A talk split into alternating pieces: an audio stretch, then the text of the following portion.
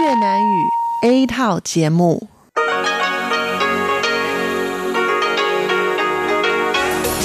Đây là Đài Phát thanh Quốc tế Đài Loan RTI.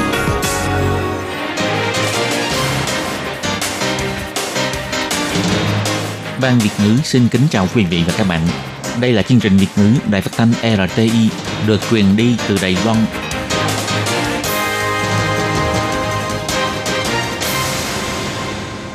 Thúy Anh xin kính chào quý vị và các bạn. Chào mừng các bạn cùng đến với chương trình phát thanh của Ban Việt ngữ Đài Phát thanh Quốc tế Đài Loan RTI ngày hôm nay. Kính thưa quý vị và các bạn, hôm nay là Chủ nhật, ngày 11 tháng 10 năm 2020, tức nhằm ngày 25 tháng 8 năm canh tí. Chương trình hôm nay gồm các nội dung chính như sau. Mở đầu sẽ là phần tin quan trọng trong tuần vừa qua. Kế đến là các chuyên mục tủ kính sinh hoạt, góc giáo dục và cuối cùng sẽ khép lại với chuyên mục nhịp cầu giao lưu. Trước hết xin mời quý vị và các bạn cùng đón nghe bản tóm tắt các mẫu tin quan trọng trong tuần vừa qua. Phòng ngừa cúm với dịch Covid cùng một lúc, ông Trần Thời Trung kêu gọi mọi người tiêm vaccine cúm. Cửa hàng giao hàng và khu ẩm thực của trường đại học từ năm sau phải ghi rõ nguồn gốc xuất xứ của thịt. Nếu vi phạm có thể bị phạt 4 triệu đại tệ. Cục Giáo dục thành phố Tân Bắc xuất bản sách dạy nấu 35 món ăn Đông Nam Á. Hàn Quốc có hai trẻ mắc hội chứng viêm đa hệ thống ở trẻ em nghi liên quan đến Covid-19. Nhật Nguyệt Đàm, vùng biển mũi Đông Bắc, lọt vào top 100 điểm đến du lịch xanh hấp dẫn nhất thế giới. Chương trình đổi thẻ căn cước kỹ thuật số sẽ bắt đầu triển khai trên toàn quốc vào tháng 7 năm 2021. Và sau đây mời các bạn cùng lắng nghe nội dung chi tiết của bản tin ngày hôm nay.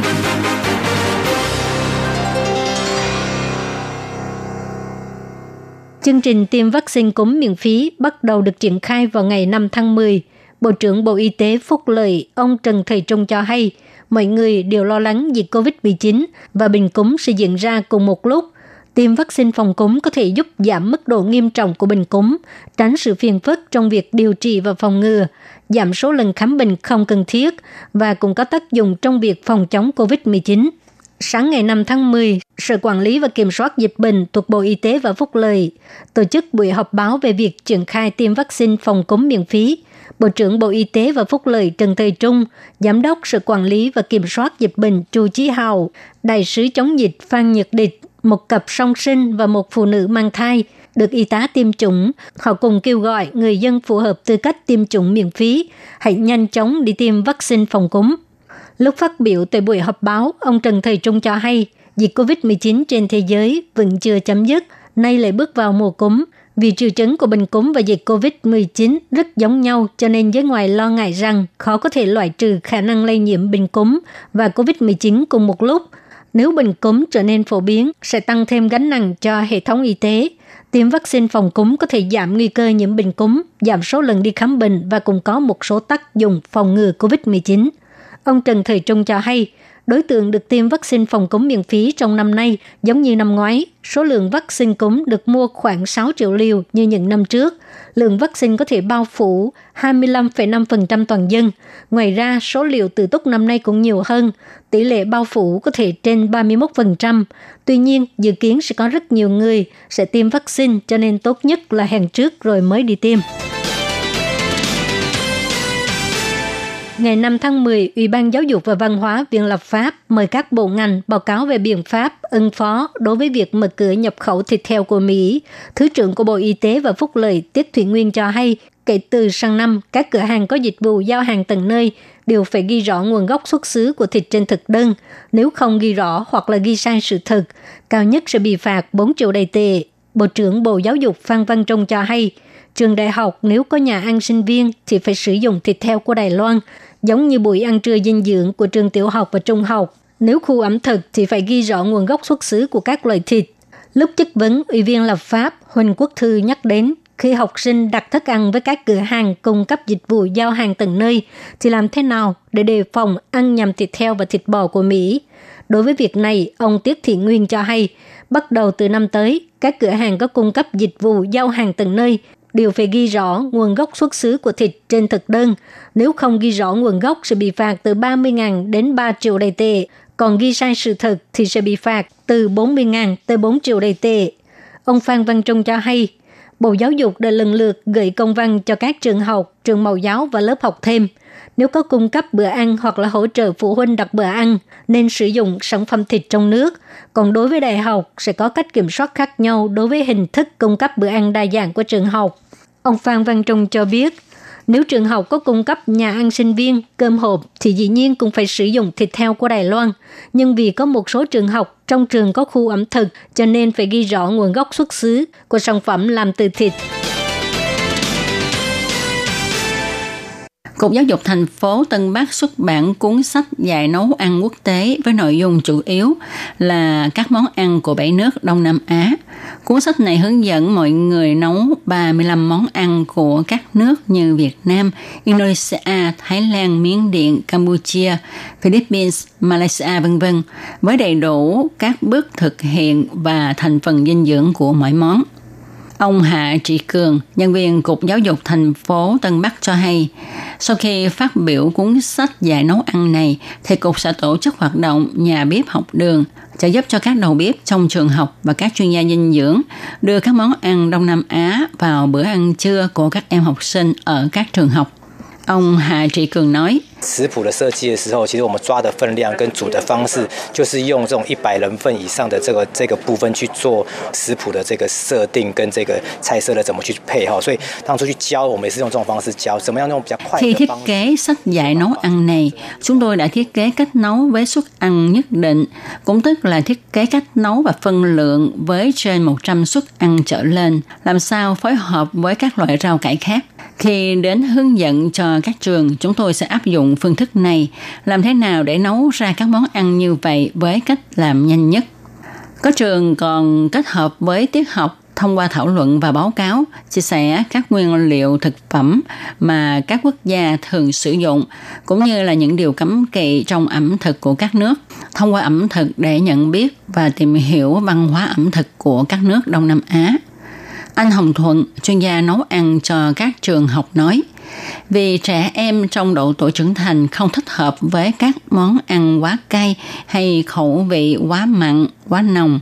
Do đó, khi anh chế biến các món ăn Đông Nam Á, thì anh đều nấu thử trước, sau đó thì điều chỉnh gia vị sao cho thích hợp với các trẻ. Cục Giáo dục thành phố Tân Bắc nhấn mạnh, hy vọng học sinh có thể làm bạn với thế giới trên bàn ăn, thông qua chính sách này để xúc tiến giáo dục ẩm thực quốc tế cho học sinh Đài Loan. Bộ Y tế Hàn Quốc đã xác nhận trong nước này có hai trường hợp trẻ em mắc hội chứng hiếm gặp nghi liên quan đến COVID-19. Tờ Yonhap News của Hàn Quốc đưa tin, Trung tâm Kiểm soát và Phòng ngừa Dịch bệnh Hàn Quốc mở cuộc họp báo vào ngày 5 tháng 9, chứng thực. Từ tháng 5 cho đến nay, Trung tâm Kiểm soát và Phòng ngừa Dịch bệnh Hàn Quốc liên tục nhận được thông báo trẻ em nghi mắc hội chứng viêm đa hệ thống. Tổng cộng có 7 trường hợp sau khi được các chuyên gia hội chẩn xác định, kết quả có hai trẻ đích thực mắc hội chứng viêm đa hệ thống ở trẻ em. Hai bệnh nhân này là hai bé trai 11 tuổi và 12 tuổi. Một em có kết quả xét nghiệm dương tính với COVID-19, còn một em thì có tiếp xúc với người nhiễm COVID-19. Hiện nay vẫn chưa tìm ra nguyên nhân gây nên hội chứng viêm đa hệ thống ở trẻ em, nên căn bệnh này còn được gọi là bệnh lạ trẻ em. Tổ chức Y tế Thế giới suy đoán bệnh này có liên quan đến COVID-19. Nó xuất hiện lần đầu tiên ở châu Âu vào tháng 4 năm nay, sau đó thì liên tục xuất hiện ở các nước trên thế giới.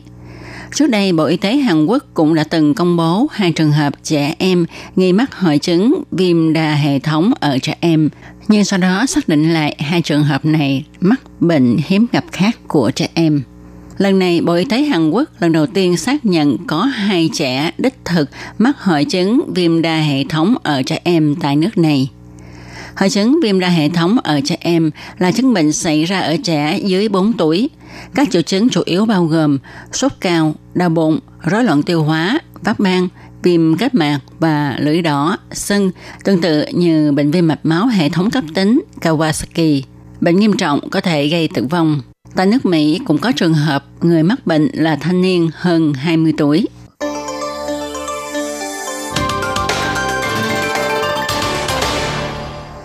Ngày 6 tháng 10, trưởng thư ký Hiệp hội Phát triển Du lịch Bền vững Đài Loan bà Trần Doanh Khiết cho biết, vùng biển Mũi Đông Bắc và khu phong cảnh Nhật Nguyệt Đàm đã lọt vào danh sách 100 điểm đến du lịch xanh hấp dẫn nhất thế giới. Bà cho biết, tối ngày 6 tháng 10 đã tham dự hội thảo trao giải chúc mừng những điểm đến du lịch xanh hấp dẫn nhất thế giới năm 2020, được tổ chức bằng hình thức trực tuyến và chia sẻ kinh nghiệm quản lý phát triển du lịch bền vững kết hợp công tác phòng chống dịch bệnh hiệu quả của Đài Loan. Đây là năm thứ năm liên tiếp từ năm 2016 đến 2020, vùng biển Mũi Đông Bắc cùng khu phong cảnh bờ biển Nghi Lan quốc gia có mặt trong danh sách top 100 điểm đến du lịch xanh hấp dẫn nhất thế giới. Và cũng là năm thứ hai, khu phong cảnh Nhật Nguyệt Đàm lọt vào bảng xếp hạng du lịch này.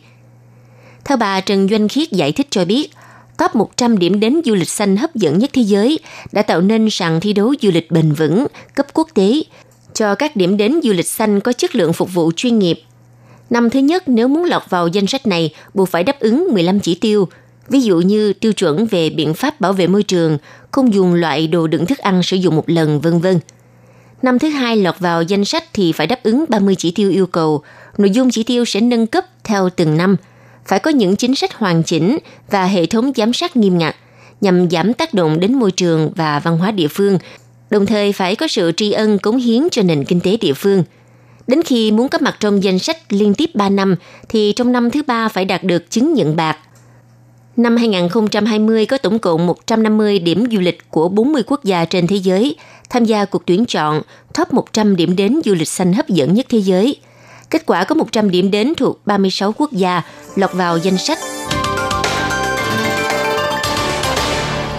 Vừa qua, Bộ trưởng Bộ Nội chính ông Trần Quốc Dũng cho biết, do ảnh hưởng của dịch bệnh COVID-19, chương trình đổi mới thẻ căn cước kỹ thuật số sẽ dời đến tháng 7 năm 2021. Như vậy, từ tháng 7 năm sau, toàn Đài Loan sẽ triển khai đổi thẻ mới cho người dân – Tuy nhiên, một số địa phương được chọn làm nơi thí điểm như huyện Bành Hồ, khu Bản Kiều, khu Trung Hòa thuộc thành phố Tân Bắc và thành phố Tân Trúc sẽ là bốn nơi được triển khai đuổi thẻ căn cước kỹ thuật số thí điểm sớm hơn những nơi khác. Dự kiến tháng 1 năm sau sẽ cho triển khai đuổi thẻ căn cước mới. Bề mặt thẻ căn cước kỹ thuật số sẽ không hiển thị quá nhiều thông tin cá nhân với mục đích giảm tỷ lệ làm giả. Thông tin cá nhân được ghi trong chip điện tử gắn trong thẻ sẽ phân loại thành từng mục rõ ràng – Bộ Nội chính cho biết, một số nơi được chọn làm thí điểm đổi thẻ sớm hơn những nơi khác với lý do huyện Bành Hồ là đảo ngoài khơi, lại có dân số đông. Khu Trung Hòa và Bản Kiều do có lịch điều chỉnh biển số nhà, vì thế chính phủ quyết định kết hợp cùng lúc thời gian thay đổi thẻ căn cước kỹ thuật số, tạo sự thuận tiện cho cơ quan hành chính và người dân địa phương. Kính thưa quý vị và các bạn, vừa rồi là bản tin tức thời sự Đài Loan với những mẫu tin quan trọng trong tuần vừa qua, bao gồm phòng ngừa cúm và dịch Covid cùng một lúc, ông Trần Thời Trung kêu gọi mọi người tiêm vaccine cúm. Cửa hàng giao hàng và khu ẩm thực của trường đại học từ năm sau phải ghi rõ nguồn gốc xuất xứ của thịt, nếu vi phạm có thể bị phạt 4 triệu đại tệ. Cục Giáo dục thành phố Tân Bắc xuất bản sách dạy nấu 35 món ăn Đông Nam Á. Hàn Quốc có hai trẻ mắc hội chứng viêm đa hệ thống ở trẻ em nghi liên quan đến Covid-19. Nhật Nguyệt Đàm, vùng biển mũi Đông Bắc, lọt vào top 100 điểm đến du lịch xanh hấp dẫn nhất thế giới. Chương trình đổi thẻ căn cước kỹ thuật số sẽ bắt đầu triển khai trên toàn quốc vào tháng 7 năm 2021. Cảm ơn sự chú ý lắng nghe của quý vị và các bạn. Thân ái chào tạm biệt và hẹn gặp lại.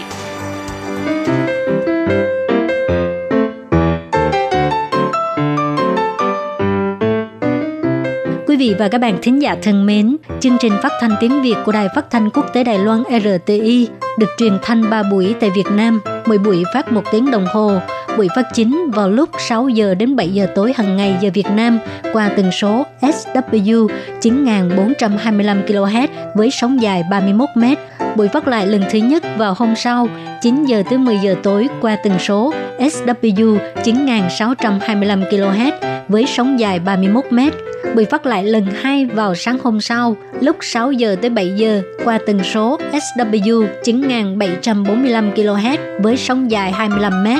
Ngoài ra tại Đài Loan, ở khu vực Giang Nghĩa, Vân Lâm và Đài Nam có thể đón nghe chương trình của Ban Việt ngữ qua tần số AM 1422 kHz vào lúc 8 giờ tới 9 giờ tối mỗi thứ ba hàng tuần và chương trình sẽ được phát lại vào hôm sau lúc 9 giờ tới 10 giờ sáng. Sau đây xin mời quý vị và các bạn tiếp tục đón nghe nội dung chương trình hôm nay.